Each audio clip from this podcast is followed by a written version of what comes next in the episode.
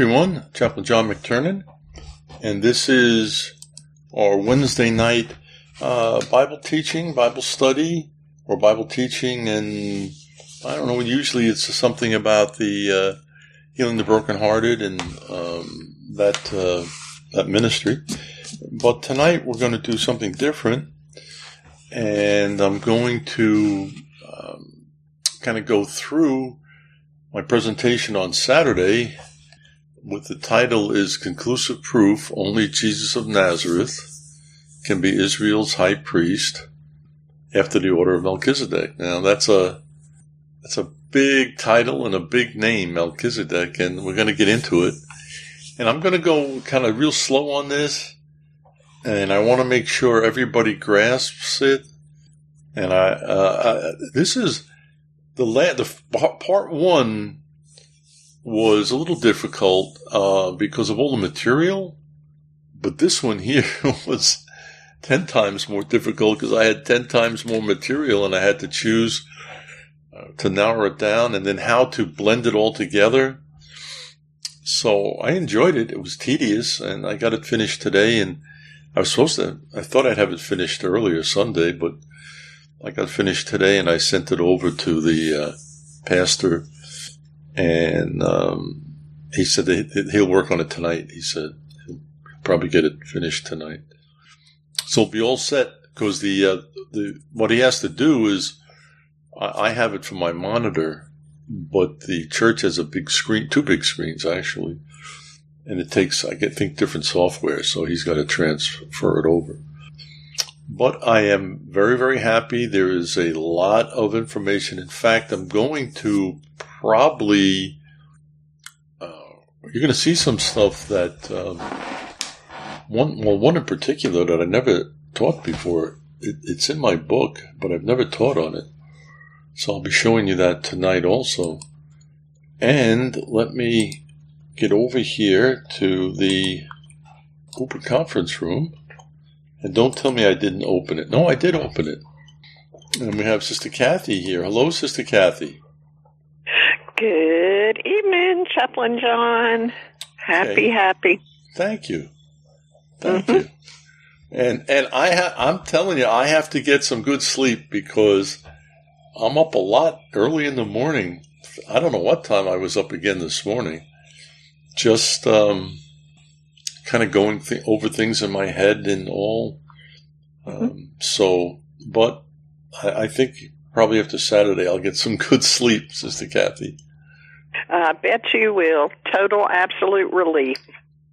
We were at, uh, we, meaning my wife and myself, were at Cracker Barrel yesterday. I take her there every Tuesday for lunch. And we were talking about the presentation, and she was very, very interested in it. So the more I talked to her about it, I was getting really excited, like, uh, uh, it was like a sporting event. And I was telling her, I said, um, this is the way I felt when it was taking the rabbis and the anti missionaries head on. I said, I couldn't Mm. wait. I said, I couldn't wait to do it. I love it. I said, this is the feeling I'm getting now.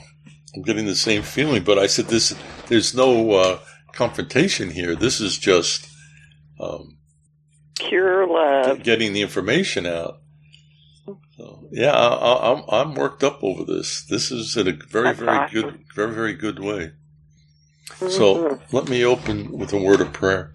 Father, we thank you for um, today and all the things that are happening, Lord. With, for you, your ministry, and uh, we just praise you and thank you for it, Lord. Tonight, we want to work out any bugs in this, Lord, iron them all out, get it all ready to go. Uh, so I ask your blessing on it. And the Bible says, Study to show thyself approved unto God, a workman that needeth not be ashamed, rightly dividing the word of truth. So, Lord, we want to rightly divide the word of truth according to you, not man's doctrine, not my opinion. And whatever we do in this ministry is always under the blood of the everlasting covenant. In Jesus' name, amen. Okay, so we will. Oh, I don't want to say hello to Sister Sharon. I don't want to leave her out. Hello, Sister Sharon. Yes. Hi, Chaplain John. I'm just here waiting for you to uh, get started on the presentation. I'm very excited to hear it and stuff. So, Okay, here we go. Lift off. let's let's have a countdown. Ten, nine, eight. Okay, here we go. Yeah. All right. Okay, so let me get over here, and oh, I got to get it over to you. You want me to tell you some really good news now or wait till after? Oh, please now. Um, Times Square Church is going to be having a prayer service at Yale University, April the 19th, at their request. My goodness. Wow. Yes, Wow. and they're they're in talks with Harvard and Columbia. Well, Columbia's right there, not too far from uh, Times Square Church. It's in Mhm. Manhattan. Well, uh, hold off. There's no rush on starting, so I can get back on it. Um, I the, the, no, I guess you didn't hear. Did you hear the story of my son and daughter-in-law going to uh, see the movie? Who's whose son and daughter-in-law? My son, John. No, no, no, no. How did they Oh like it? Oh my! Oh my! Oh, let me tell you what happened. All right. So we it was my daughter-in-law's birthday, and we gave her two tickets to to go to the movie there to see that movie, Jesus Revolution. So after the show last night, I, I was going I was going to bed, and my wife said, "Did John contact you?" And I said, "No, no." She said, "Well, then you don't know what happened." I said, "No." Well, what are you telling? What are you talking about? She said at the movie theater. So um, I'm saying, well, tell me what happened. She said, well, when they went there, there were two very, very wealthy businessmen and businessmen, and they were purchasing everybody's ticket for them. and then the show was like uh over a hundred. Um, there were that that- it was full. You know, it's a big movie house with separate theaters in it, so Right. it was full. And they, they said we're not going to turn the people away. So what they did was they opened up another theater, and they put Oh, they so they filled two theaters. So when the show was over, these two businessmen got up and they said, um, "Don't leave, don't leave. We want to have prayer. We want to have we want to we want to confess sin and pray for revival. Please stay with us and pray. Stay with us and pray."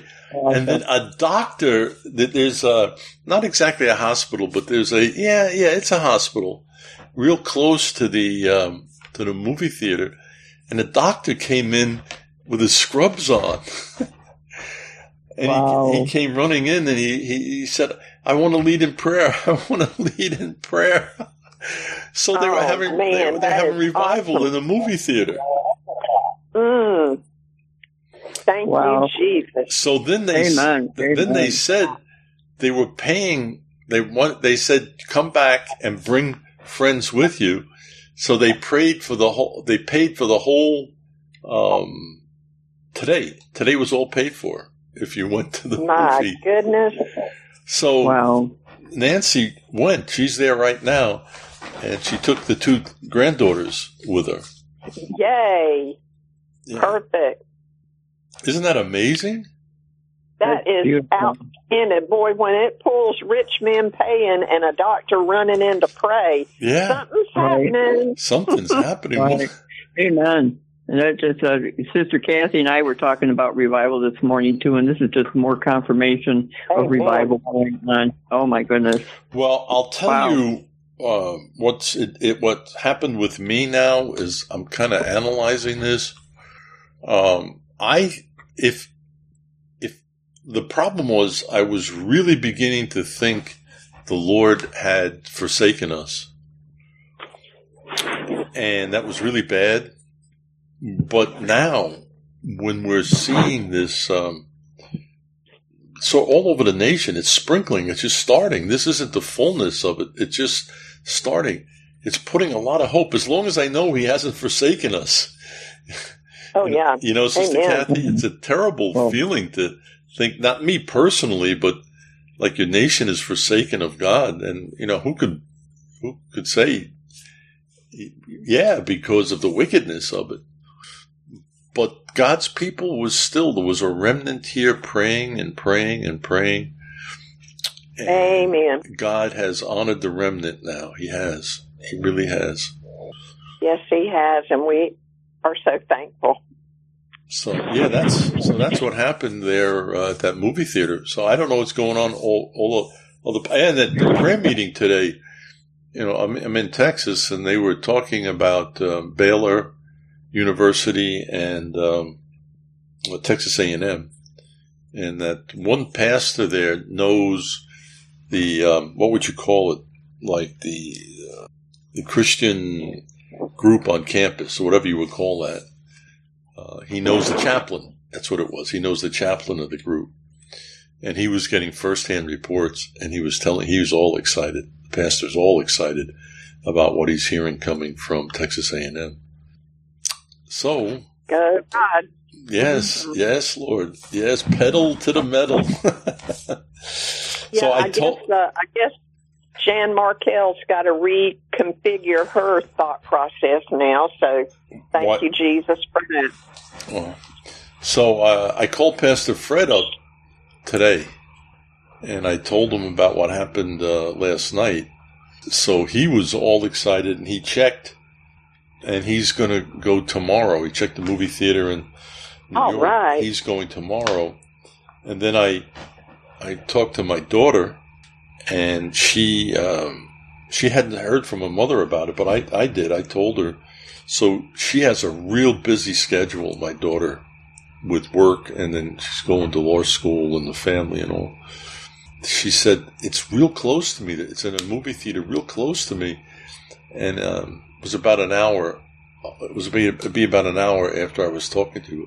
She goes, "I'm going to go. I'm going to go. I'm, I'm going to go. I'll talk to you tomorrow about it. I'm going to go and see that movie today." So She took Right. yeah. Mm-mm-mm. So the timing is perfect because of the release of the movie and then uh, what's going on right now in, in the college campuses. Amen. Amen. So I do highly recommend it, folks. Um, it's called Jesus Revolution, and it's about the uh, the the movement that's hit America in the late '60s and early '70s. It started in the college campuses. Oh, oh, oh, and, and it spread. It spread throughout the nation. And I got to share this also here, if I don't forget. Oh yes, I won't forget.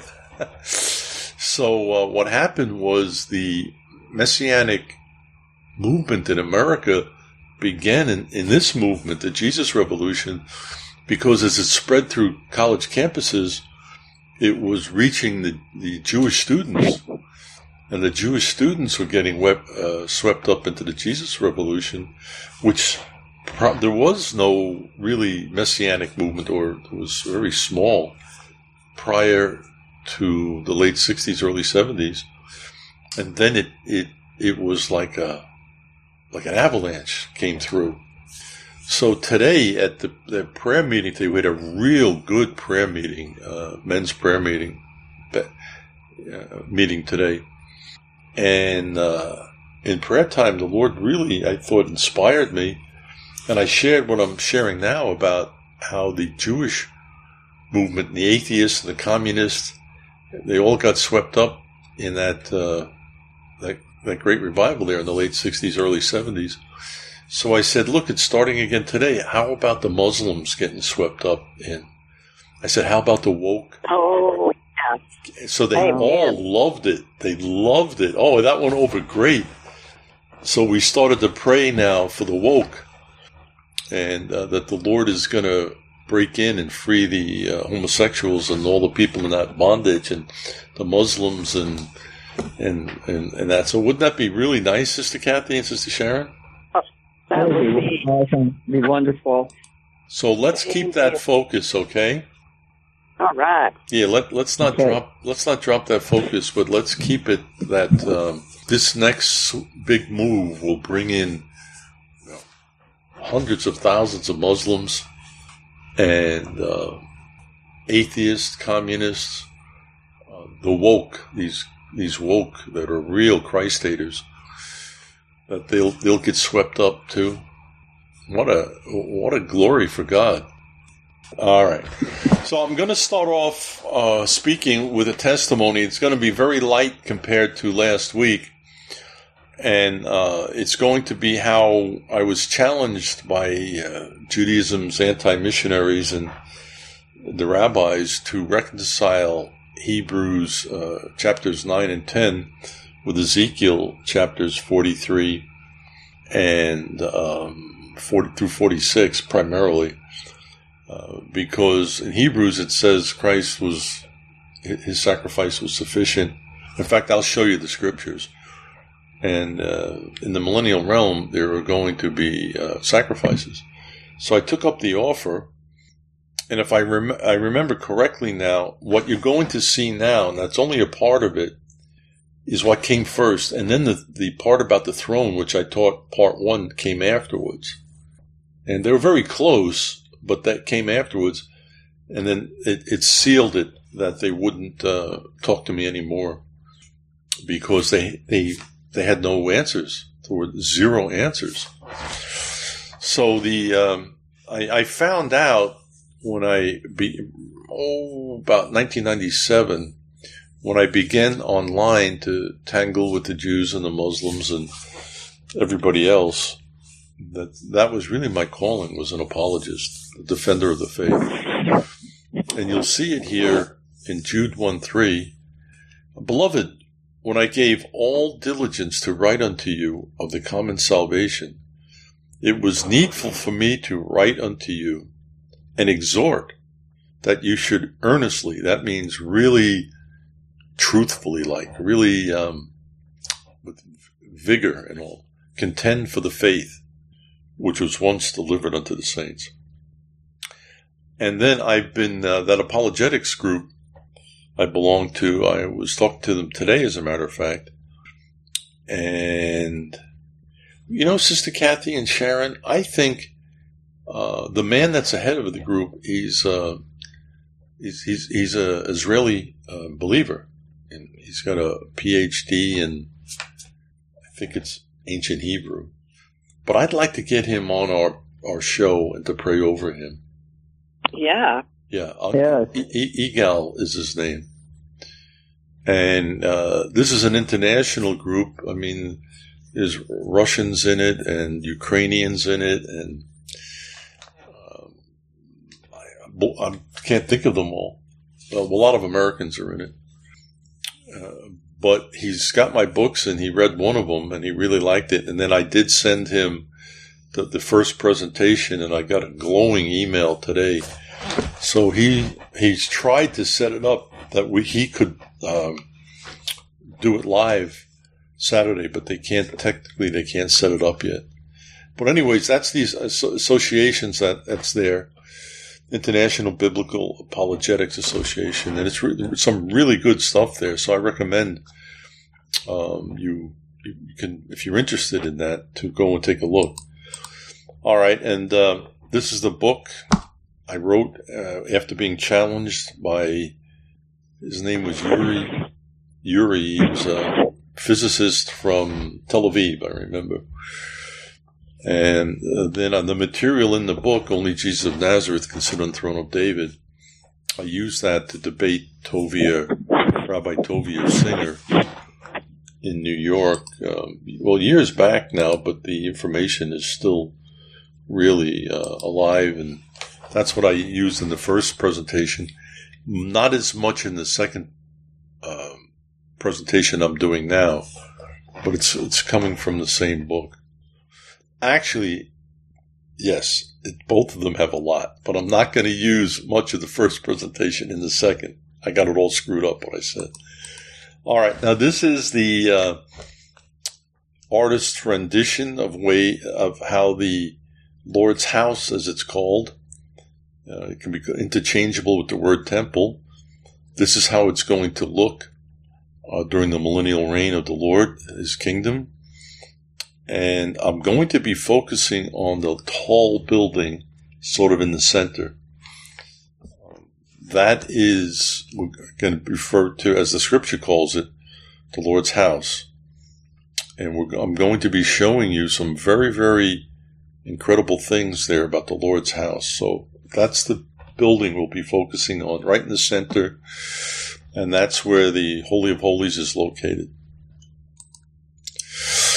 Now, Isaiah uh, starts, Isaiah chapter 2 starts about the millennial reign, and it's got a very important concepts here they're going to carry over to what I'm going to be showing you in Ezekiel. Isaiah 2, 2, and 3. And it shall come to pass in the last days that the, the mountain of the Lord's house, there it is, the Lord's house. Now remember, temple is kind of um, interchangeable with this, but it's the, the key is the Lord's house shall be established in the top of the mountains and shall be exalted above the hills, and all nations shall flow into it. And many people shall go and say, Come ye, and let us go up to the mountain of the Lord, to the house of the God of Jacob. Now, this, this last part, part is critically important. And he will teach us his ways, and we will walk in his paths. So, going to the house of the Lord is he himself is going to be teaching. So the house, and, and then well, let me read that again. And he will teach us his ways, and we will walk in his paths. So it's how to live. The house is going, he's going to be teaching how to live according to his ways, his word. Now look, look what, look how it goes now. Because out of Zion shall go forth the law and the word of the Lord from Jerusalem. So the basis is the law and the word of God, and it's going to be going forth from Jerusalem, and he's going to use that to teach the people how to walk in his way, how, how uh, teach us his ways and how to walk in his paths. Now, what was what's going to develop now when you see the word there or the phrase because out of Zion shall go forth the law you will see that this is not the law of Moses. It's called the law of the house. And the law of the house is I'm going to say radically different than the law of Moses. There are some elements of the law of Moses that are in the law of the house but it is um, very, very, very different. And that's where it gets real exciting because the Lord is in the middle of this and it, it's just a whole new way of looking at scriptures now. It's called the law of the house, not the law of Moses. Now, when we're going to look at the law of the house, and uh, we're going to look at now this is this picks up from last uh, the last teaching on this was on the throne, the Messiah's throne, in under the law of the house, and uh, the Messiah's throne. The Holy God of Israel is sitting on on the Messiah's throne, and this is radically different than the law, because and he's sitting on the Messiah's throne as both king and priest. So I did a complete teaching on that in the first part. I can't really get into it now because of time restraints. But we want to look at the key prophecy of this, and it's in Zechariah 6, um, uh, 12 and 13. Speak unto him, saying, Thus speaketh the Lord of hosts, saying, Behold, the man whose name is the branch. Now that is the Messiah. The reference to the Messiah is the branch. And the context here is the whole, is the uh, high priest of Israel. So the high priest of Israel is now being referred to as the Messiah. And he shall grow up out of his place, and he shall build the temple of the Lord. Even he shall build the temple of the Lord. So it's a double emphasis that the Messiah, the branch, is going to build the temple of the Lord. And he shall bear the glory. Well, kings bear the glory, uh, on the throne and shall sit and rule upon his throne. That's the throne of David. And shall be a priest upon his throne. Impossible under the law of Moses. This shows us there's another law in place. And this is very important. And the counsel of peace shall be between them both. So the counsel of peace. And in Isaiah 9 6, it says that he is the Prince of Peace. And uh, Isaiah 9 7 says that uh, there'll be no end to the peace of his reign. Uh, Zechariah 9:10 is about the Messiah overthrowing the kingdoms of the world there at the time of well, at the second coming of Jesus Christ, and it says he is going to preach peace to the Gentiles.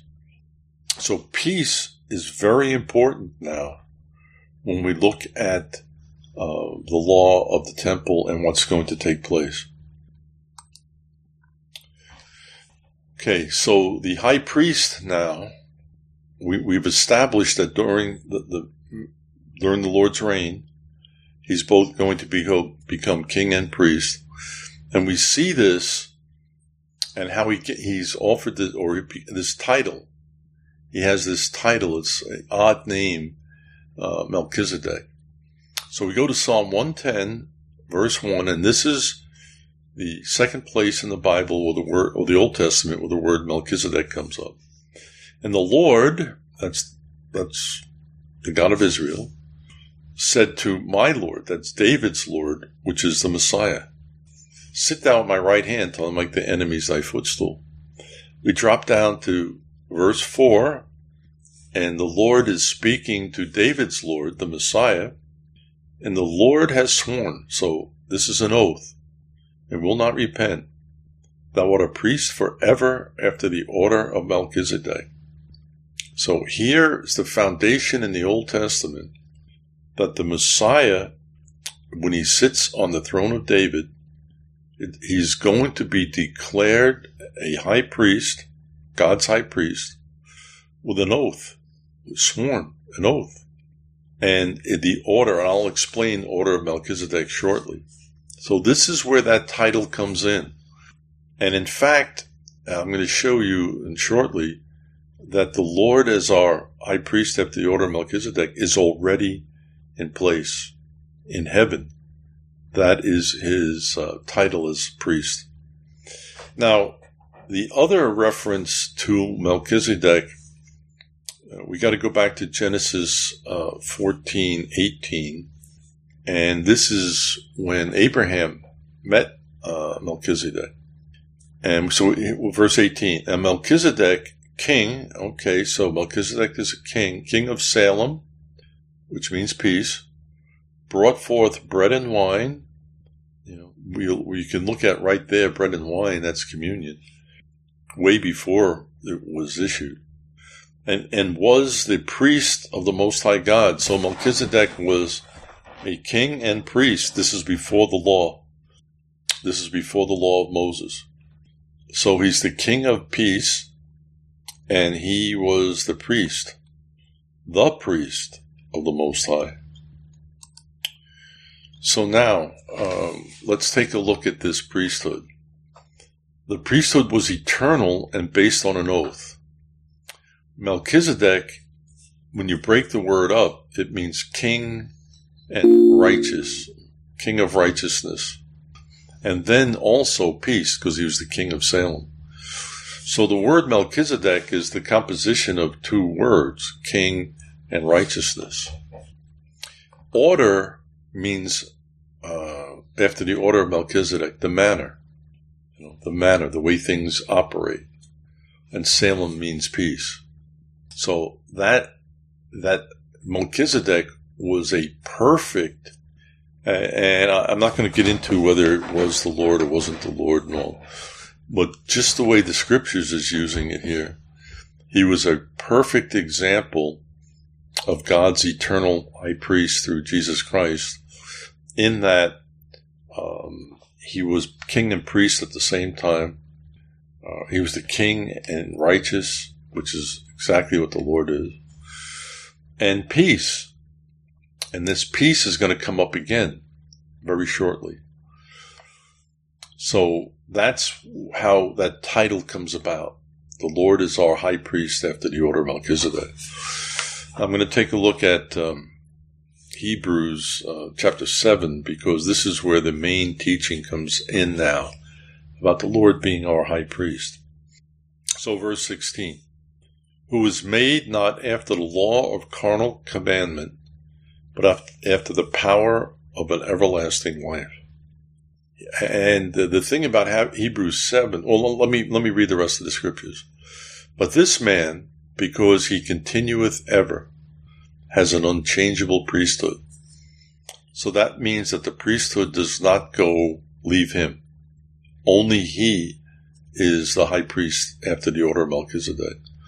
Because it's made by God's oath endless, endless, endless oath, you know, endless life, never ends. Now, verse 25 is very important. Wherefore he is able to save them to the uttermost that come to God by him, seeing he ever liveth to make intercession for them. So, he, right now, the Lord in heaven, at the right hand of the Father, is our high priest after the order of Melchizedek. When he rose from the dead and uh, ascended to the Father, that is his position now, by oath. The Lord is sworn and will not repent. Thou art a priest forever after the order of Melchizedek. So one way we know we have assurance of eternal life is verse 25. Wherefore he is able to save them to the uttermost, completely, to the, the absolute completely, that come to God by him, seeing he ever liveth to make intercession for them. So the priesthood of Melchizedek is in fu- functioning right now and it's going to be transferred to um, the, his the Lord's um, house, as he as he as it's called, at his second coming. And when he sits on the throne uh, of David, he is also going to be our high priest there. So oh, we, I'm going to take a look now to show how this all comes together with him sitting on the throne uh, in the temple in Jerusalem. Now, um, with the law of the house, this this is, and by the way, this is new what I'm teaching. Um, when we look in the Old Testament, the scriptures are clear that when the Lord returns, He's setting up a new covenant that springs out of the covenant that we have. Because it's going to be, Israel is going to be involved, the nation is going to be involved. And there are going to be some things in it that are similar to the law of Moses, but it's under the new covenant. So let's take a look at this. Ezekiel 37:26. Moreover, I will make a covenant. Now here it is of peace, which I mentioned earlier, with them. It shall be an everlasting covenant with them, and I will and I will place them and multiply them, and will set my sanctuary. There it is, in the midst of them, forevermore. So this covenant is the Lord. You're going to see that He is the covenant.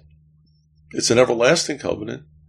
It involves His sanctuary, and He calls it the covenant of peace. Now, if you go to uh, Ezekiel 34:25, you will see another reference to the covenant of peace. Um, Zechariah 6, which we just looked at, verse 13, says the counsel of peace shall be when the Lord is sitting on the throne as both king and priest. And Isaiah 9 6 calls him the Prince of Peace. And verse 7 says that it's an ever increasing peace. So the Lord wants his millennial reign to be a time of peace on earth. And it's called the covenant of peace. So he is going to reign over a covenant of peace as our high priest. Now look at verse 27. My tabernacle, there it is again. When, when this covenant is going to be uh, put in place, in verse 27, my tabernacle also shall be with them. Yea, I will be their God, and they shall be my people.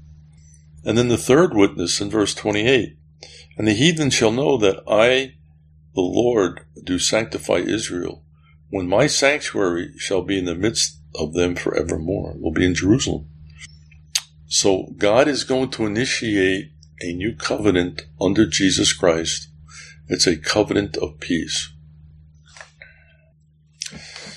Now we're going to look at this covenant, this, uh, and it's the, it functions under the, what's called the law of the house. And there are three times in Ezekiel where the prophet is told to carefully observe and report what he's seeing. This is found in Ezekiel 40, verse 4, Ezekiel 43, 10 through 13, and Ezekiel 44, 5.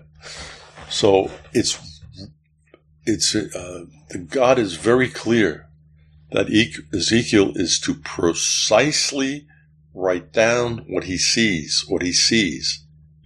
So let's look at the major scripture about this, starting at Ezekiel 43:10.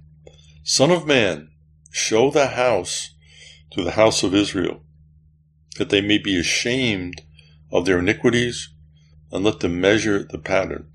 Now remember, it's that it's called God calls it here his house. This is the uh, for, I'm just going to say temple. This is the temple that's going to the Lord's going to reign from. So crystal clear on this. This is after his second coming. Now listen to verse uh, 40, uh, 11 and 12, how God probably more, more than any place in all of scripture emphasizes something. And if they be ashamed of all that they have done, show them the form of the house and the fashion thereof and the goings out thereof and the comings in thereof on all the forms thereof and all now here all the ordinances that's that's like laws and all the forms thereof. Look how many times the word forms are being used. And all the laws thereof, and write it in their sight, that they may keep the whole form thereof, and all the ordinances thereof, and do them. Uh, it is so clear that Ezekiel, what, what he saw, he wrote. If he didn't see it, it wasn't there. This is the, now, then we go to the next verse. Verse 12. This is the law of the house. Upon the top of the mountain, the whole limit thereof round about shall be most holy. Behold, this is the law of the house. This, so when I was reading Isaiah chapter 2, and it talked about um, the law and the word of God coming from Jerusalem, and the Lord was going to teach our way, teach the people that His ways. Um, it's the law of the house. It's not the law of the Mo- the law of Moses, folks. It's the law of the house. It's you're going to see how radically different this is than the law of Moses. The, the people are going to be taught like a new way. They're going to be taught meanings. The law of the house is one big object lesson for him to teach from. So the emphasis on what you're seeing in the law of the house is for the people to be taught, and he is going to teach the meaning of it. Ezekiel 44 5. And the Lord said unto me, Son of man, mark well, and behold with thine eyes, and hear with thine ears, all that I say unto thee concerning all the ordinances of the house of the Lord. That's the law of the house. And all the laws thereof, the laws, the law of the house. And mark well the entering into the house and every going forth of the sanctuary. Um, so this is, again, the law of the house, and it's going to function under the covenant of peace. Now, immediately, when we're looking at the law of the house, uh, there is a conflict with the law of Moses, and it has to do about what's taking place in the Holy of Holies, uh, where under the law of Moses, that's where the Ark of the Covenant was. That's where the high priest went once a year. That's where the blood was sprinkled. Uh, so now, when we look at the law of the house, what's missing is the Aaronic priesthood. There is no high priest of Israel. The high priest is replaced. Uh, the high priest is replaced with the high priest after the order of Melchizedek. That's the Lord, folks. That's the Lord sitting on the throne of David. The, so, right away, this is huge. Know, there is no, as as the Scripture is taught under the law, a high priest. But under the law of, of the covenant of peace, the Prince of Peace is there, sitting on the throne. He is our high priest. There is no Ark of the Covenant. It's replaced with the throne of David. There is no Day of Atonement. The Day of Atonement during the covenant of peace is fulfilled by the person of Jesus Christ on his throne. And there is no blood atonement. The, blood of atonement is sitting on the throne. He paid the price on Calvary. There is no more um, anything connected with the uh, Day of Atonement, the high priest, the Ark of the Covenant, shed blood. That's all gone. It's all been replaced by uh, the Lord under the covenant of peace. So this is what the uh, Ark of the Covenant looked like. Well, it's a, again, it's an artist's rendition of it. We no one knows exactly what it looks like. But those are the two angels there, the ser- seraphim. They're on top of the ark. Now that ark, the cover to it is loose. It just fits over it. And inside of the ark were three items. One was the law. The Ten Commandments was placed in there as God had written with his finger. The other was a pot of manna and the third was a, a, a branch that budded. They were they were all inside the Ark of the Covenant, which is in the Holy of Holies, and on that top, which you're looking at, I'm I'm going to say like underneath the angel's wings there is what was called a mercy seat, and that's where the high priest took the blood and sprinkled it right there. So this is what uh, this is the proof that the ark has been replaced. The throne of David replaces is replaced replaced by the ark of the covenant and the holy of holies. The throne of David replaced. I've got to take that by out. That has me confused. Uh, replaced the ark of the covenant in the holy of holies. Now, I when I was explaining to you about the law of the house, I, I was mentioning how it, it emphasized, there was great emphasis placed on Ezekiel only writing about what he saw. And we see a great emphasis again, not as strong, but it's a tremendous emphasis again. Jeremiah 3:16. And it shall come to pass when you be multiplied and increased in the land in those days, saith the Lord, they shall say no more the ark of the covenant of the Lord, neither shall it come to mind, neither shall they remember it, neither shall they visit it, neither shall any of that be done any more. And there's a reason for it. At that time they shall call Jerusalem the throne of the Lord, and all the nations shall be gathered unto it. Jerusalem shall be th- throne of the Lord. Yes, because his throne is in his house in the Holy of Holies. So the throne of God replaces the ark. Neither shall it come to mind. So during the millennial reign, they're going to completely forget about the Ark of the Covenant. Neither shall uh, if they remember it. Well, that's really the same thing. It's going to be forgotten. Neither shall they visit it. They can't visit it. It's not there. Neither shall that be done anymore. So the Ark of the Covenant is completely out of the picture uh, when the Lord's reigning, uh, sitting on the throne of David, uh, because it's replaced. The Ark has been replaced by the throne of David. So right now we're looking at the high priest being replaced by the Lord as our high priest after the order of Melchizedek. The Ark of the Covenant has been replaced because the throne of David replaces it. And the, those three items that I mentioned that were contained in the ark, the first is the Ten Commandments, the Word of God.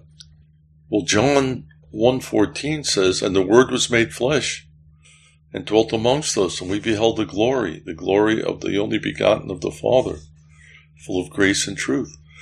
Well, there's no need to have the Ten Commandments there because the Word of God is sitting on the throne of David, which replaces the ark. Aaron's rod that budded. Uh, John eleven twenty five. Jesus saith unto her, I am the resurrection and the life. He that believeth in me, though he was dead, yet shall he live. Well, Aaron's rod, that um, stem there was uh, dead, and it it came alive. Well, that's not needed anymore because that we got the the real resurrection and life, the one that has the full authority to resurrect himself. He is sitting on the throne of David. The pot of manna. John 6:49. Your fathers did eat manna in the wilderness and are dead.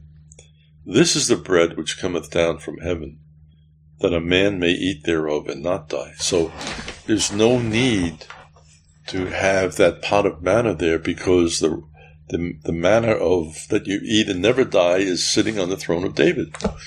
So you could see the picture developing here that all of what was there under the law of Moses was a type, which is going to be fulfilled by the Messiah, the Lord Jesus Christ, sitting on the throne of David. The Day of Atonement is a person, and it's Jesus Christ. So the same with Passover. Uh, Passover we could honor it as a day, but it doesn't function as a real um, feast of the Lord because Christ, it's only a shadow, the Bible calls it. He is the fulfillment of it. Passover is a person, the Lord. And you're going to see that the Day of Atonement has been fulfilled and it's the Lord. The Lord is Passover. It's a person, Him. So when the Lord uh, rose from the dead and He went into heaven, we're going to look at what Hebrews says. Hebrews 9:12. Neither by the blood of goats and calves, but by his own blood he entered in once into the holy place, having obtained eternal redemption for us. Once, eternal redemption. There's no more need for shed blood. Verse 14. How much more shall the blood of Christ, who through the eternal Spirit offered himself without spot to God, purge your conscience from dead works to serve the living of God, the living God. So it was the death of Christ in his blood that, that fulfilled Yom Kippur. We've got a clear conscience now. We got it. we can have a Christ conscience, not a sin conscience. He, by his blood, he went into the holy place in heaven and obtained eternal redemption for us. Remember what Moses or the Lord told yeah, Moses said that he was to build according to the uh, the holy place in heaven. The Ark of the Covenant and the temples were a um, like a, a replica of what was taking place in heaven. Hebrews nine twenty three. It was necessary that the patterns of things in the heavens should be purified with these, the Lord's blood, but the heavenly things themselves with better sacrifices than these. So the, the uh, on the Day of Atonement, uh, the blood was sprinkled to cleanse and purify um, all of the instruments and all from sin. But they it's final now, and heaven is cleansed through the blood of Jesus. Verse 24. For Christ is not entered into the holy places made with hands, which are the figures of the true, but into heaven itself, now to pe- appear in the presence of God for us. So everything, the ritual there and Yom Kippur was fulfilled by Jesus Christ when he went into heaven before the Father, and everything was purified with his blood.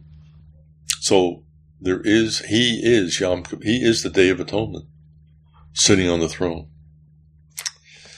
Now, when we go to the uh, law of the house, we got to like kind of define what sin is.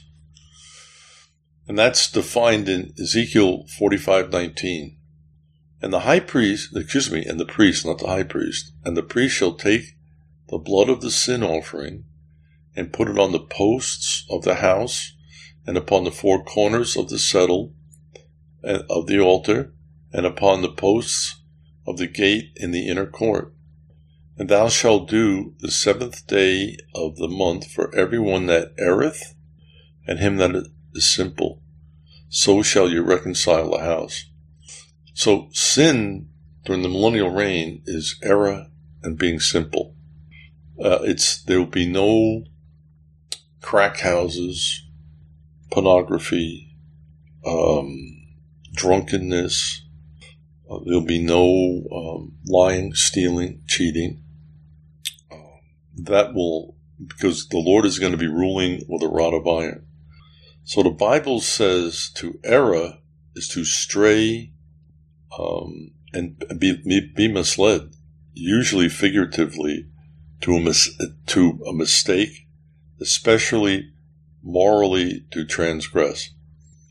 So someone, um, I don't know how, how you could figure that, put that in there, but someone did something that was error here. Well, remember the Lord is there in his glory and it, it's brought to this person's attention. Well, the Lord is going to tell, tell them, don't worry. Um, it's taken care of, but there's no, it's a picture of what he did. That's what this is all about.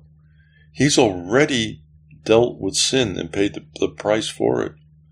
There is no high priest. There is no um, day of atonement. There is no day of atonement, by the way, during listed uh, during the uh, millennial reign of the Lord. Um, there is no blood sprinkled or anything like that, and that that blood is to reconcile the house. And then it says simple means silly, sed- uh, seducible. Um, so this is vastly different than uh, the law of Moses. And remember, going back to Psalm, excuse me, Isaiah 2, 2 and 3, teaching. The Lord is going to be, this is all teaching. He's going to be teaching that His blood paid the penalty for all sin. That's clear. And I think we could look at the teaching is very important for salvation because during the millennial reign, uh, people have sin natures and they can be thinking the wrong things. But as long as they don't act on it, um, the rod of iron is not used. But they're going to have to decide that they need Jesus Christ as their Lord and Savior. And that's what this whole, the house and the blood and all that is showing. It's like a, it's like a sermon he's preaching. He's showing them. And to show you how wicked the people can be during the Lord's realm reign, when you get to the end, uh, when Satan is loosed, there is a huge rebellion against God, against Jesus Christ. So, for hundreds of years, um, people are, they want to sin in the worst way and they can't. Uh, it's really uh, mind boggling to think of this. He's there, the creator of the universe, perfect environment. He's providing peace for them, and they want sin and they can't. Satan is loosed, it deceives the nations, and there they are in rebellion against the Lord.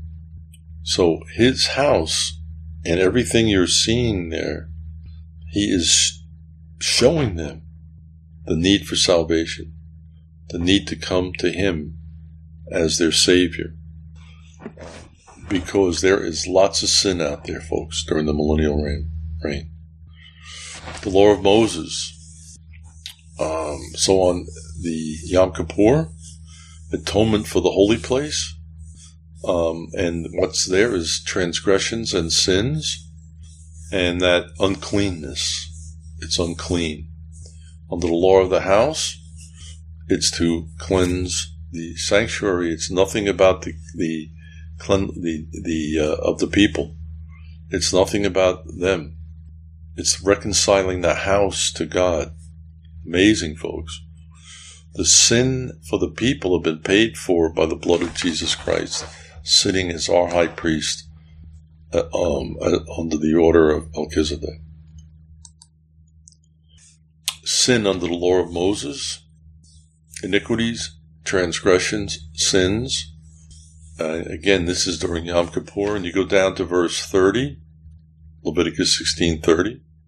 For on that day shall the priest make an atonement for you to cleanse you, that you may be clean from all your sins before the Lord under the law of the house, it's to reconcile the house.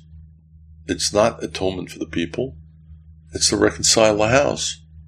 Because it's the blood of Jesus that's paid the price for the sin.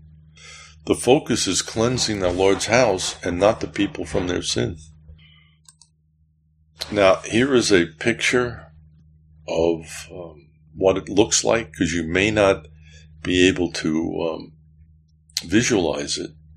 But this is the Lord's house, and there are inner gates which are on the north and south, and there's one on the east. And then there are is an entrance to his house with pillars, pillars, big pillars. All of them are to have the blood applied to it. The altar has the blood applied on the four corners of the altar. So when the people come to see the Lord, they see the blood. It's all over the place as you get near the entrance to the Lord's uh, house there.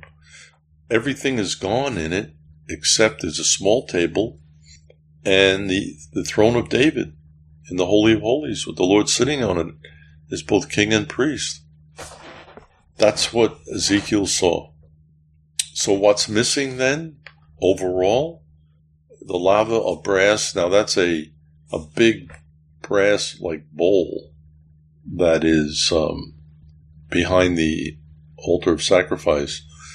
And the priests would go in there and wash and cleanse themselves. Well, now we are clean through the word which he has spoken to us. The table of showbread is not there. Well, he's the bread of life. The menorah is not there. The Lord is the light of the world. The altar is not there. He, he's a sweet savor unto the Lord. The veil of separation is not there. His his body, when when he died for us, that and he died, his body was like the veil.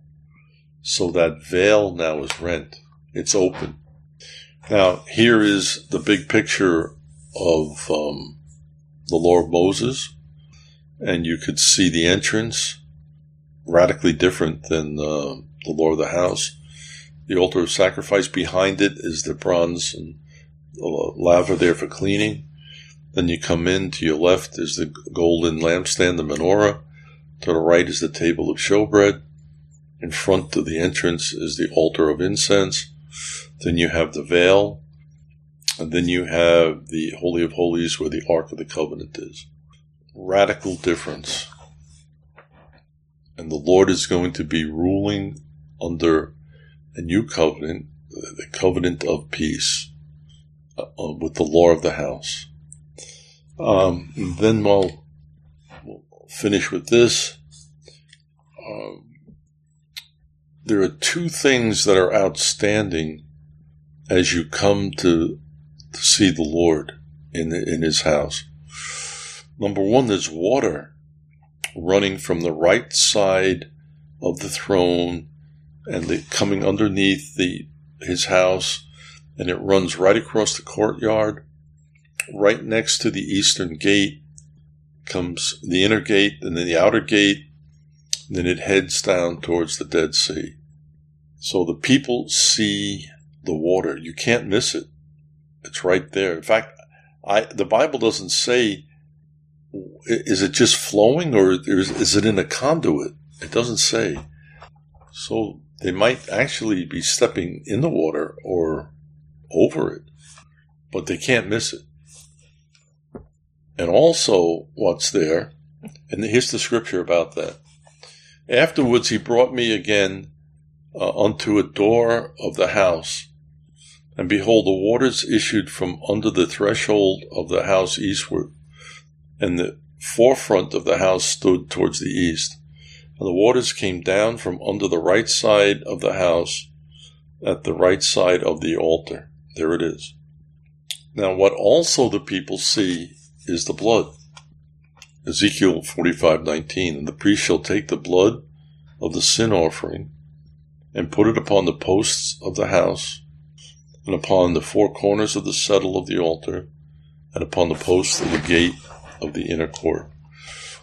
So they're going to see the water and the blood. Can't miss it, folks. As they approach Christ, um, sitting on the throne of David, and they're in the front of the house, right there is the blood and the water. And I'll show you where it's applied again. And we're going to look at the finished work of the cross and how this all ties in with the water and the blood. John 19:34 And one of the soldiers with a spear pierced his side and forthwith came there out blood and water. That blood and water was proof that Jesus was dead. And when that came out, it ran down his side and it dripped onto the earth, folks. And that is the creation that the, the sinless blood of the Creator was dropped onto the earth, along with the water there that his lungs had filled up with and his, it was around his heart.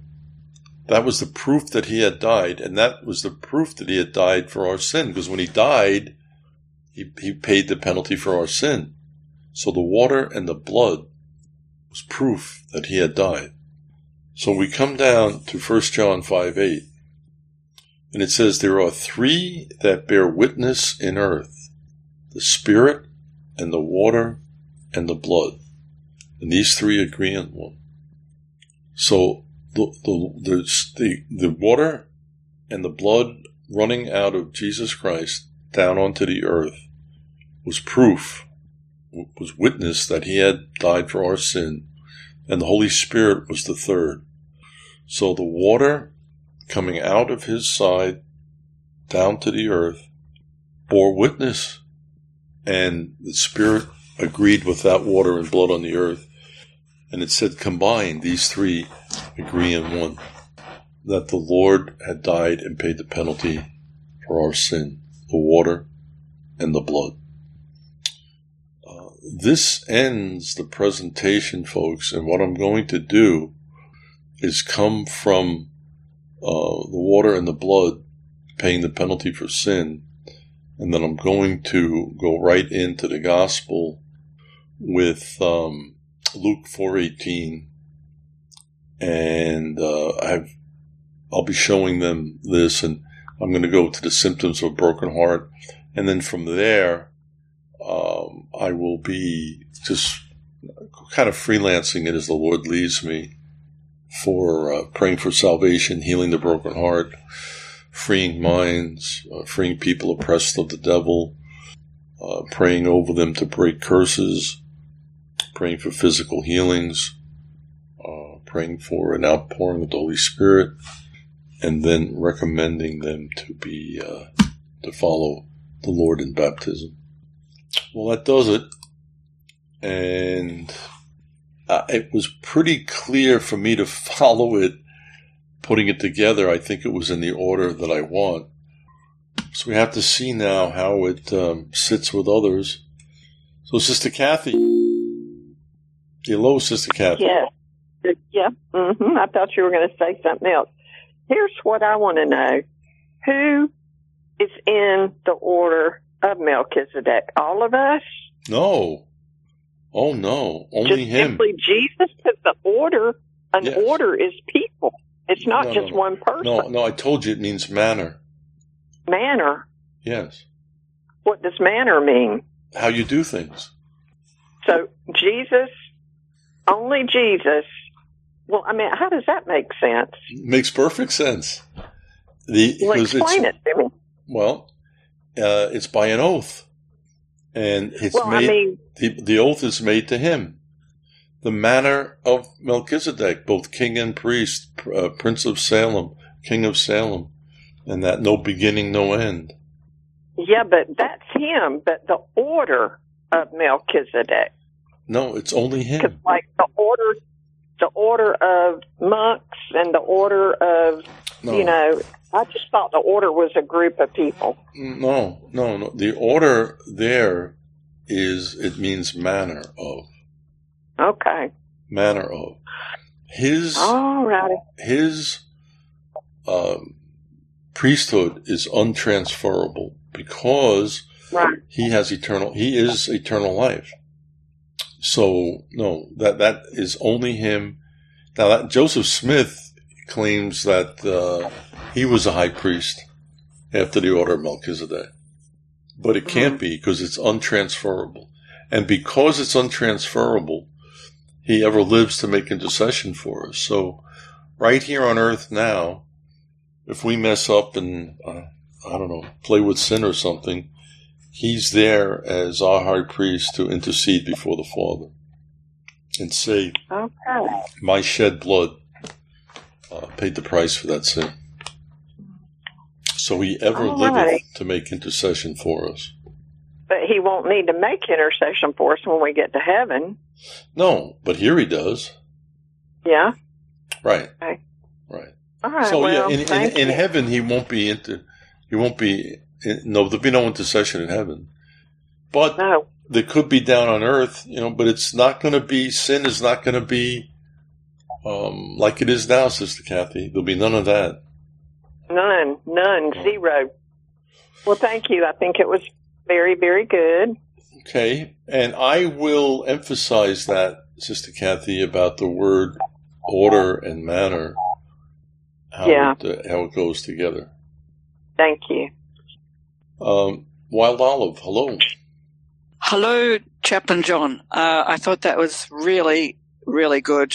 And I really liked uh, all the verses that you brought together uh, talking about the water and the blood. It just gave a really good picture of the significance of that whole event of the crucifixion Yes. and how it is going to be uh, in the millennium. I thought that was great. Do you remember? Um, I may try and emphasize this more, Wild Olive, the teaching aspect. Isaiah tells us, it lays the foundation that his laws, his ways, and his manners and all is going to be come from his law, and he's going to teach us that the whole thing there is a teaching experience by the Lord when he's reigning.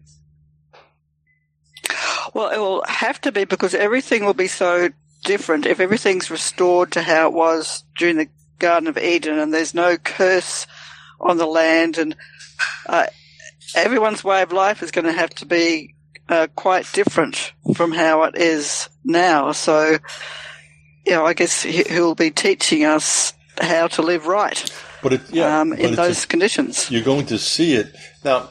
Look, he's probably he's probably going to use the New Testament. That's the Word of God, and there are certain things under the law of Moses he'll probably use. But what wasn't there, Ezekiel didn't report, and he didn't see the high priest. He didn't see the uh, the Ark of the Covenant. He did see a throne. So the, the the way he deals with us, he's going to be teaching it. He's going to be he's going to be a great teacher during that period of time. And one thing he's going to teach is the water and the blood, and how that ties into like First John, like, I just showed, First John five eight. It's perfect. It's abs- It's right there. The water and the blood. That's what you see when you come to the, guy to Christ's house. There, his house. You got to actually, literally walk through the blood and the walk through the water, and the blood's looking at you. And with him teaching, there can be no uh, false teachers or Right. misinterpretation Right. or or people getting it wrong because they thought something meant something because he will actually be teaching us. Yes. Yes. That, I- think you got a winner there. Okay. All right. And, and I had to leave a lot out. I had to leave a lot And out. And then um, leading right into the gospel presentation after doing the water and the blood bit, I think that's that'll be great. Yeah, I'll probably um, I'll go into sin. Um, how the Lord died to pay the penalty for our sin, and that's still needed in the future during His reign. But right now, this is how He deals with it, and that's that's what I'll. I don't know. I'm just going to let it go. You know, I don't. I'm because I, I preach the gospel a lot, so I'm. I'll just lead it however the Lord. I'm, I'm going to set it to that point, and then let the Lord just take over from there. Sounds good. Okay. And then we have um, Sharon here, Sister Sharon. Hello. Yes, hi. Um, I'm with Wild Olive on this teaching tonight. Is that when you first were starting it up and you started talking about that uh, people see, hear the Lord teaching, and I don't know why it's the first time that ever struck me like that. That I'm going, I'm going to hear God's going to be tre- teaching me stuff right? and stuff, and Well, well, amazing. yeah, you'll be there, but it, this teaching is really geared for the people alive. Then, you know, we Okay. we, we we have glorified bodies and all of that. Okay, so we'll already know what he. Basically, we Well, already know what well, he's going well, but it's Well, but it's aimed at them. It's aimed at them. yeah. And a lot of it's going to be a salvation message for them. And uh, Okay, it's yeah. amazing when you think of it. He is sitting on the throne with on his glory, the creator of the universe, and there are people out there listening to him, seething that they, if they get a chance, they'll attack the throne and, and take him off it. Isn't that amazing? That's wild. That's that's crazy. That's the power of sin. Man, Yes. man. And we know it's true because we look at the end of the thousand years and what happens. So they've had perfect conditions on earth, perfect justice. Everything has been perfect. They've got the creator of the universe right in front of them, right there with them, and they still want to rebel. Yeah. Okay, I anything else you want to add, Sharon? Pardon? Is there anything else you want to add? Uh, no, no. I just really enjoyed listening to this tonight and uh, just going over it. And I I can't wait till Saturday. And are you going to talk about it more tomorrow night? I don't think so. Okay. I don't think so. But um, the, uh, that was the first time I taught uh, the uh, covenant of peace. Okay. I think there's a lot to it and stuff, and uh, I plan on uh, listening again to it and stuff. It's just so loaded information. So, so, and again, I can't, I can't wait till Well, Saturday. One thing that that's interesting in this, Sister Sharon, and everybody that's listening, um, when I first came to the Lord, I found it very interesting about uh, I don't know particularly why, but I did, like the Ark of the Covenant and the Tabernacle in the Wilderness, and there are a number of books written about that. And so I read, I don't know, three or four books, and that kind of I got enough of it because there's only so much you can write about it. But none of the books, nor or excerpts that I've read since, ever mention it, comparing it to like I just did. It's strange. So there, but the the important thing, it, it's like the Ark of the Covenant is the shadow, but the fulfillment is Christ sitting on the throne of David there. Why don't they do that? Why don't they go, you know, type in shadow and fulfillment? For some reason, Ezekiel there, 40 through 48, is fenced off, ignored, and like I said, very little written about it. Very little. All right, you're the only person I've heard uh, talk about this like this, and it's so rewarding to hear this. Just uh, to know that our Lord's sitting on the throne, and I've never heard anybody else ever say it. I yeah, well, you can thank Yuri Yosef for that. He's the one that baited me into it, and it's really been a great blessing. But um, I don't know why they ignore it, They completely ignore that temple. But look at all the there's such richness in it when you study the lore of the house. Okay, here's Gigi and Randy. Hello. Yes, it is. And we enjoyed it. We were just discussing how much we liked it. Okay. I do have a question though. All right. I don't I maybe I wasn't following it close enough, but who is putting the blood on the actual house? Priest. There are two. See, Oh, these are the- things that I can't get, I time wise and all, I can't Right. get into. Well, here's what Okay. happens. There's two forms of priesthood at this time. The one of the Levitical priests, and the other are the priests after. Um, I guess you call it the order of Zadok. Do you remember Zadok there in? With, Oh yeah. yeah. So the the ones with Zadok are able to come close to the Lord, and the Levites are not. So it, it won't be a high priest, but it's the the priest after the order of Zadok. Is that Z A D O K? They will be the ones doing that. Okay. I, I thought you said it, the, it was priest, but I just, I didn't remember, but I do, I do have one comment, Sure. which is when you originally taught this, it was a long time ago now, um, you were talking about it was, uh, the two witnesses were the blood and the water. You used the word witness. Yes. I think that that's significant. I mean, that cleared up everything for me when you when you said it that way, that it's the two witnesses. You know, the water and the blood are the two witnesses. Okay. Because yeah, I, I I, can't tell you. Well, I have it here. I, the heading, witness of the blood and the water. I, I can put two right in front of that. That's what I'll I do. because I really think that's significant because I asked so many people. You know, I was in a I was in a Jews for Jesus Bible study for some time, and I asked all of them. Some of them spoke Hebrew and had studied in Israel or lived there, and they could nobody could ever explain that to me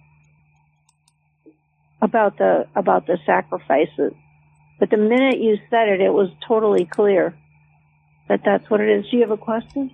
Yeah, I wanted to ask a question. Uh, John, when you make a presentation and then you ask us if we have any questions afterwards, that's very rewarding. Will you be able to have any Q and A after your presentation on Saturday? No. No.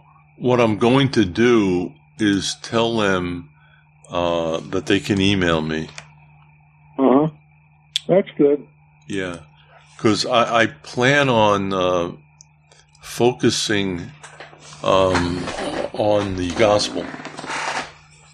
Do you, do you have a time constraint on Saturday? Not really. I not really, but I do. You know, I mean, hour and a half. That could be a lot of time now up there. So they haven't put a constraint on me, uh, but there is a, there is a somewhat of a limit. Mhm. Okay. That was really good. Thank you so much. Yeah, I'm- that, I'm glad that- that turns out to be I'm be. glad that you tried it out on us. Yeah, yeah. It's um, it's not like I preach because I'm analyzing everything and think, preaching. You just let it go. but I tonight I wasn't doing that. I was carefully examining it as I was bringing it. I'm very interested in the order because the order is very. It, you got to be cohesive with the order as it's presented. yes. I know the order. It's the order of Melchizedek.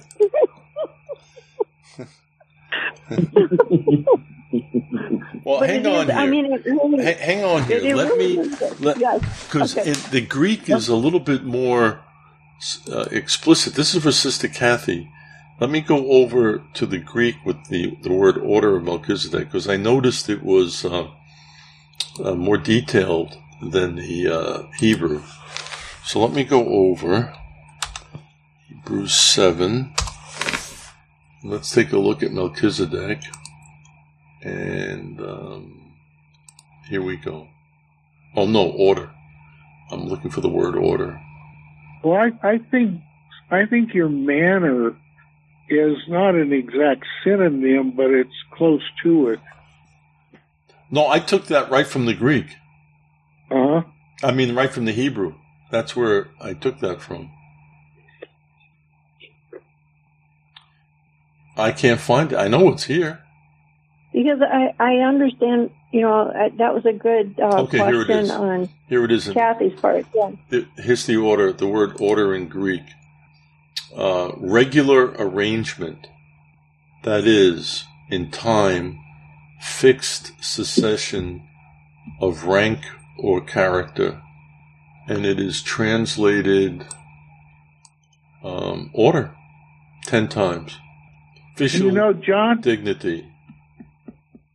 John, it is interesting. The word order has a lot of different meanings. Like, uh, you want fries with your order, Uh-huh. uh, and uh, do things in order. Right. And in this, this case, order means in the same manner. Yes. Well, it's interesting because you can see it's a kind of structure. that was put in place. Right, exactly. Yeah. But he's the only one that can fulfill that structure. Yes, and the order is both king and priest. The order is the name Melchizedek, a king of righteousness, and that he was both king and priest. So that's what Yeah. Jesus is after the manner of Melchizedek. And also, there was no genealogy. Uh, Melchizedek Right. just shows up and he's gone. So, I, order, manner. I, I guess maybe, you know, it's a slightly outdated word in the King James. There might be a one that's a little bit uh, more clear, I guess, today. Well, Maybe. what what made me? I mean, what just blows me is like it's the order of the Franciscan monks, the order of the um, Cilician monks, and so it, it. I just thought it was. I mean, to me, it just sounds like a group of people under that ordership. Well, you- and you're right, and you're right, Sister Kathy. Um, except that when you know order and manner are like interchangeable, so it becomes just like I said. He has no beginning, no end, no genealogy. He's the King of righteousness, but he's also the priest of God, and he's the King of peace. So that's where you get this tie this tie in with Jesus to the order of Melchizedek, the manner of him. And as you said, it's unique. Those other orders, they join those orders and then they take vows to be in that order. But this was God's choice that he's going to be in that order and that's it. Right, And, and you have to meet that criteria and he met the criteria. right, right. Yeah. But Jesus has genealogy on the man side, you know, that's on the human side. Not on his father's side. I said on the human side. Right. Well, hey, we have someone else here. Hold on. We have Ariel. Yay. Well, this is all interesting. Um, I'm just learning a lot, but I don't think I've ever heard much about the Order of Melchizedek. and what is going on on? I know you had something I thought was March 4th, but are you doing? Um, yes, that's why I, I taught that. T- I did this tonight as a trial run for March 4th. okay, okay, perfect. And is it at the same church as last time? Yeah. Awesome. So it's going to be on myshalom.org. Yep, same thing. Now, on the 11th, I'm going to be speaking at another Messianic group north of here. And um, I don't know the name of it. I just got the address. Well, you'll find out. Yeah, yeah, I, I gotta, yeah. And so, so that's next, uh, next uh, Saturday. All That's right. awesome. There we go. Yeah, so it's close. I got Thursday. Mhm. Tomorrow morning, I'm speaking in Pakistan. Oh, nice. Awesome. That's, I hope that um, many are blessed by it. Um, What Ariel, did you morning? did you get to see the? Uh, oh yeah, Sister Kathy, that may interfere with prayer time. Yeah, that's what I was thinking. Um, well, if it does interfere, um, I guess, and I got good connection, you could just switch over and watch it. Yeah. Okay. Um, Ariel, is that picture, uh, that movie in your area there, Jesus Revolution? Jesus Revolution. I gotta look it up because I just learned the name. I, I had seen you said you were going to the movies, and then shortly after, I think it was the next day or two. I think either I think Twizzle said she went. Someone went in the chat, and that's when I learned what the name was. I I didn't even know, but I'm gonna look it up. Did you like it? Oh yeah. Oh my, yes. Oh yes, it was. I didn't even know. I didn't even see a trailer about it, but I'm definitely gonna check it out. It it was marvelous. It was marvelous. Now, your mother Sounds lived. like- Your mother lived through it, Yeah. right, Sister Sharon? All right. What do you mean I lived through it? I haven't gone. No, you, You were alive when it took place. You were a hippie. Oh, Oh, so yes. takes place then. I, that that lived through. Like, are you kidding me? Detroit was one of the big hangouts. So Detroit with all the music scene and everything coming out of here and uh, Ann Arbor area, huge, huge part of the movement. Absolutely. and, uh, Motown. Now we're going back there, Yeah. Sister Motown. Sharon. Motown. It, you better believe it, yeah. And then all the uh, the uh, the Jesus free movement that was going on in Ann Arbor you know, was really something else, big time. Jesus free. Yeah, and uh, what did they call the the Hare Krishnas and all of that, and the Beatles, and it was uh, it was really something else. When I uh, when I was an agent, my headquarters was uh, downtown New York, and if I had something, would be the word? Uh, sometimes I could take a train in, which I like to do because I didn't have to drive through all that traffic. But from where my office was to get the train to Long Island, I had to go to Penn Station. And I used to go upstairs because everything, you do everything underground, but I would come upstairs and there was a big plaza there uh, for Penn Station. And the Hare Krishnas were there and the Oh, black, yeah. the black Israelites, I think they call themselves. They were there and all sorts of other groups were there. And uh, I would go and listen to them, kind of interact with them about the Lord. Uh, but yeah, the Hare Krishnas were really big. And then they disappeared. Yes, totally. Oh, yes, They I used to be at every- Every airport, you, you'd run into the Hare Krishnas. Yes. Was that like an Indian Yeah, thing? Okay. Yeah. yeah. So that was They, well, they would that be like kind of. I could see them as a direct offshoot of the hippies. The the Hare Krishnas. They they they kind of dressed the same and they had the same. Uh, now the Hare Krishnas, a lot of them, the men were I think kind of bald. They would shave their heads, but the women certainly fit the hippies. Oh yeah. It all it all kind of remind me of, you know living so close to Dearborn and stuff like that. It's like their dress just remind me so much of uh, what you see with the the Dearborn people now, the Muslims. Well, our prayer is that uh, this here move the Lord's going to sweep the campuses, and a lot of Muslims are going to come to the Lord. Amen. A lot of the woke are going to come to the Lord. The Lord's going to wake. A- the amen. woke- The Lord's going to wake the wokes. All right. Well, Sister Wild Olive, anything in closing? Yes, I'd like to pray for your knees. Ah, oh, now listen, listen, good thinking. But I spoke to uh, Tim, the pastor, already, and they have like a another pulpit that they can put down from the stage. So I'll be in front of the pulpit on the ground, not up on the uh, stage. But don't lock your knees. Keep them loose.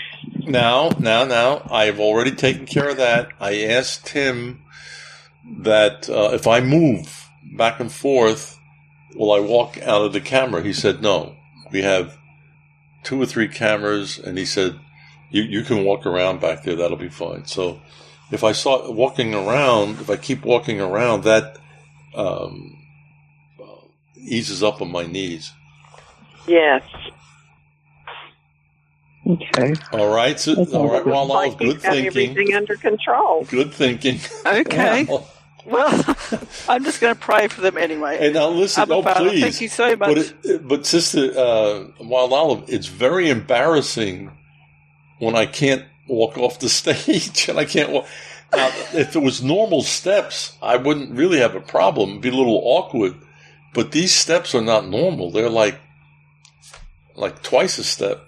So with my knees locked, it, it affects my. I, feel, I don't feel good balance. So, but this one Oh, yeah. here, I'm down on the ground, so I don't have to worry about coming down those steps. In other words, if I was to walk up those steps and come back down, I'd be all right. But once my legs get like that, it, uh, uh, it, I feel like um, if I step, I won't be able to stop, and I'll keep going. And I can tell you from experience, that's not fun. Nah. You've been down that road, Sister Kathy? Yeah, like a month and a half ago.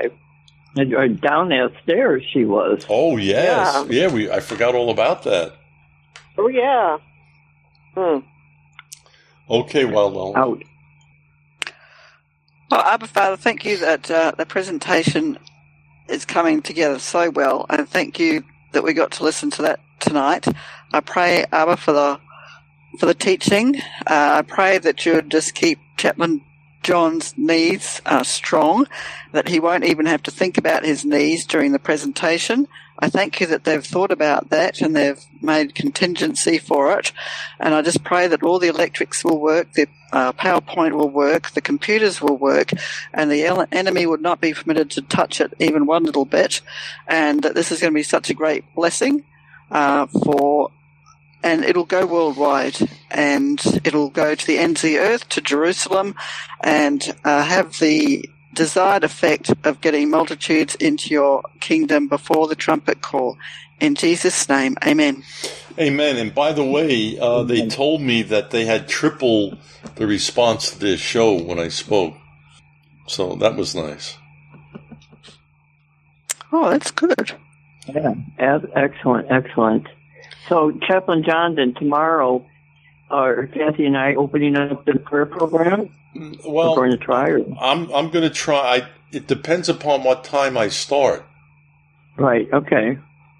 So, um, uh, we'll just We see. just kinda have to we'll watch, just huh? see. You know, but if it gets to, like, let's say we're going to start before the show, I'll just broadcast.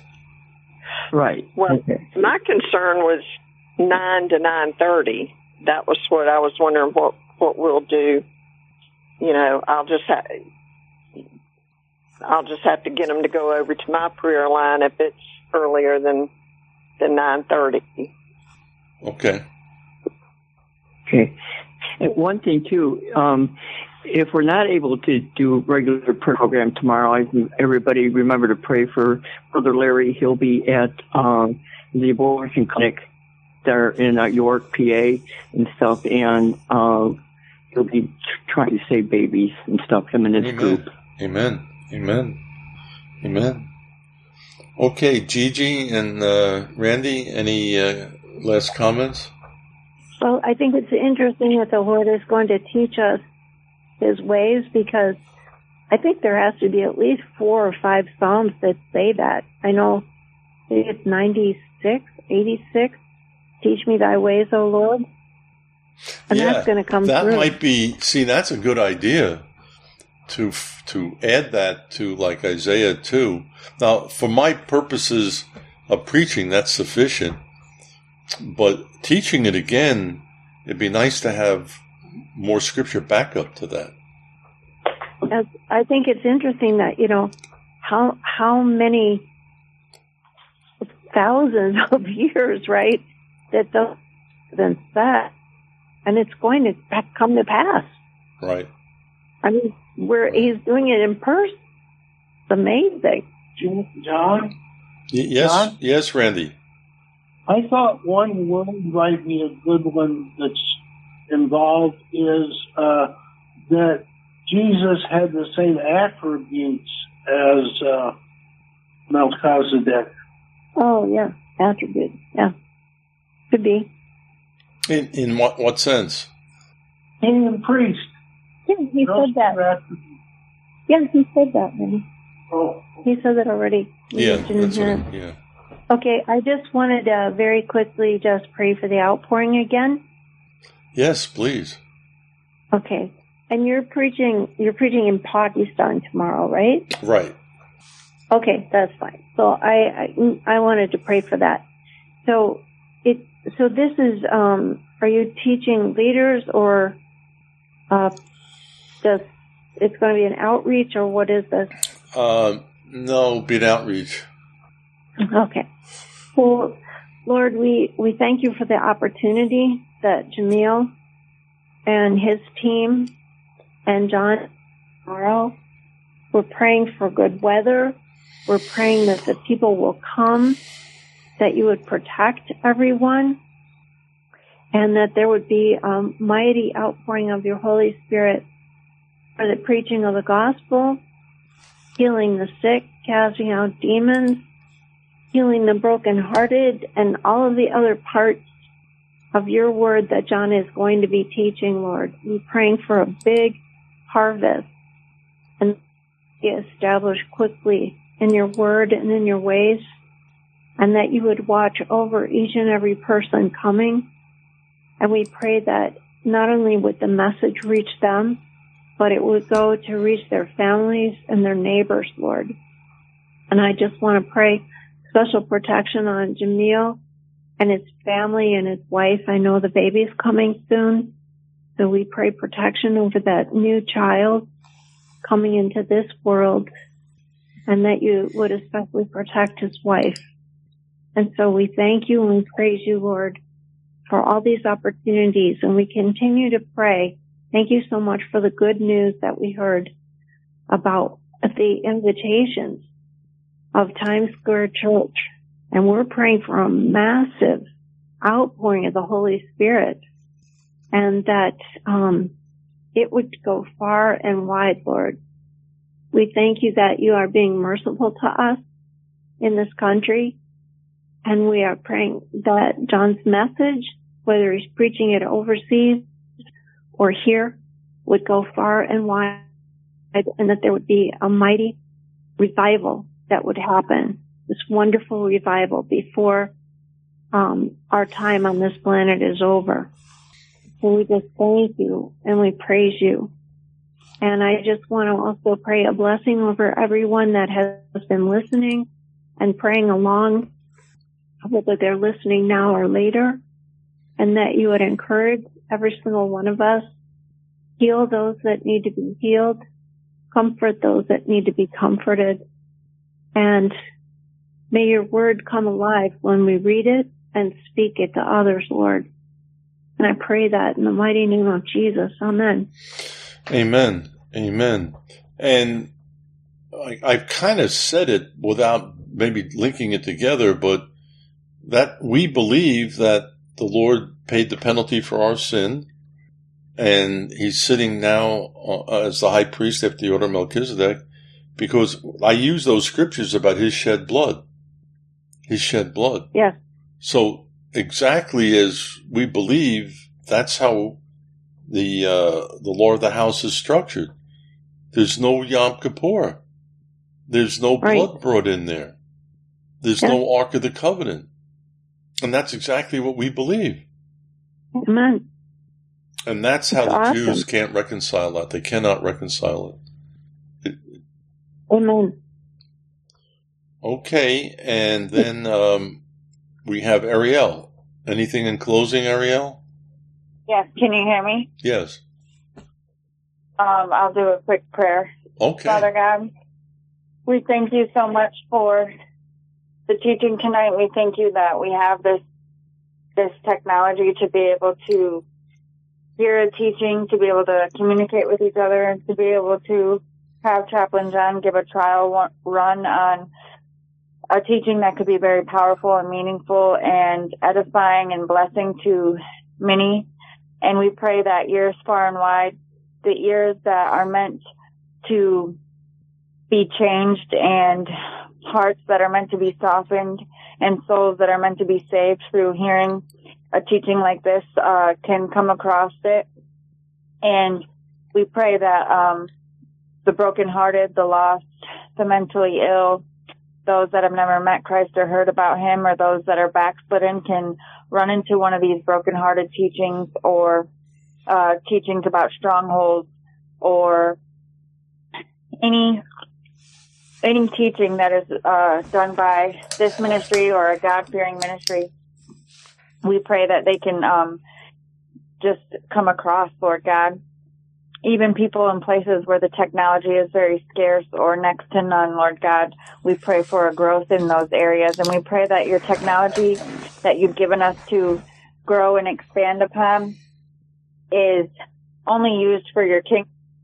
And we pray that any evil or bullying or murder or drug dealing, anything that's of evil and of Satan and not for your purpose, we pray that um, the technology doesn't work for them or it just isn't accessible or we just want technology and the tools you've given us to be used for your kingdom, Abba Father. And we pray that all business, corporation, political system, um, organization, ministry, etc., is um, has your will as their desire, as it is our desire to perform your will. We want them to be God centered and faith based and um, just desire to um, honor your kingdom and glorify your kingdom and bring salvation. And we want all the evil and all the corruption to be eradicated, Lord God. We pray protection over everyone listening and all your children. We pray protection over Pakistan and everyone that's going to be hearing the teaching tomorrow. We pray we pray that the Holy Spirit just speaks through Chaplain John and enters the ears of those that really need it in Pakistan. And we pray protection over the God fearing, will following pastors, preachers, teachers, Bible study uh, leaders, uh, reverends. Thank you. And um, those that are just preaching the word of God, Lord God, we pray protection and uh, the Holy Spirit to speak and flow through them, Lord God. And I pray a hedge of protection over all of us listening. I pray guidance and that we can all follow your will better and better each day and that we can all be more Christ-like in our actions, how we conduct ourselves, how we treat um, other people and how we treat and take care of ourselves as well, Lord God. And thank you that each new day is another chance to do those things. And I pray great rest and restoration, rejuvenation over all of us listening. I pray um, that we're waking up rested and have good energy, natural good energy, and that we're fueling our bodies and giving our body plenty of water. And um, we pray for an outpouring across the whole world, and we thank you for the outpourings um, in other areas. And we see that uh, there's certain areas of ministry and certain ministries that are really glorifying your kingdom, and you're you're showing that to be true by um, giving us answered prayer and many blessings and salvation. So we're going to continue to grow upon that, and we pray for the outpouring in America and countries that really need it, Lord God. We pray for revivals. And we just thank you for this ministry that we all feel so blessed and lucky to be a part of. And thank you for all the souls and hearts and wonderful people who truly feel honored to pray for each other in this ministry. And we just pray uh, guidance, blessing, protection, and to keep expanding in areas you want us to expand. And like Gigi has prayed for, um, use the Holy Spirit to tell us how, when, where, and um, what you want us to do, Lord God. And we pray that all in Jesus' holy name. Amen. Amen. Amen. Amen. Okay, um, we'll see how things work out tomorrow morning, but tomorrow night we'll probably be going into Revelation chapter 13. So, uh, hope to see you then. So, God bless you. And um, uh, I'm to, I like that song because it's coming right out now with the music. Uh, we are one, or with the video rather, we are one. Okay, and this is um, Smith that's singing it. I forget his first name. Uh, Michael. Michael W. Smith.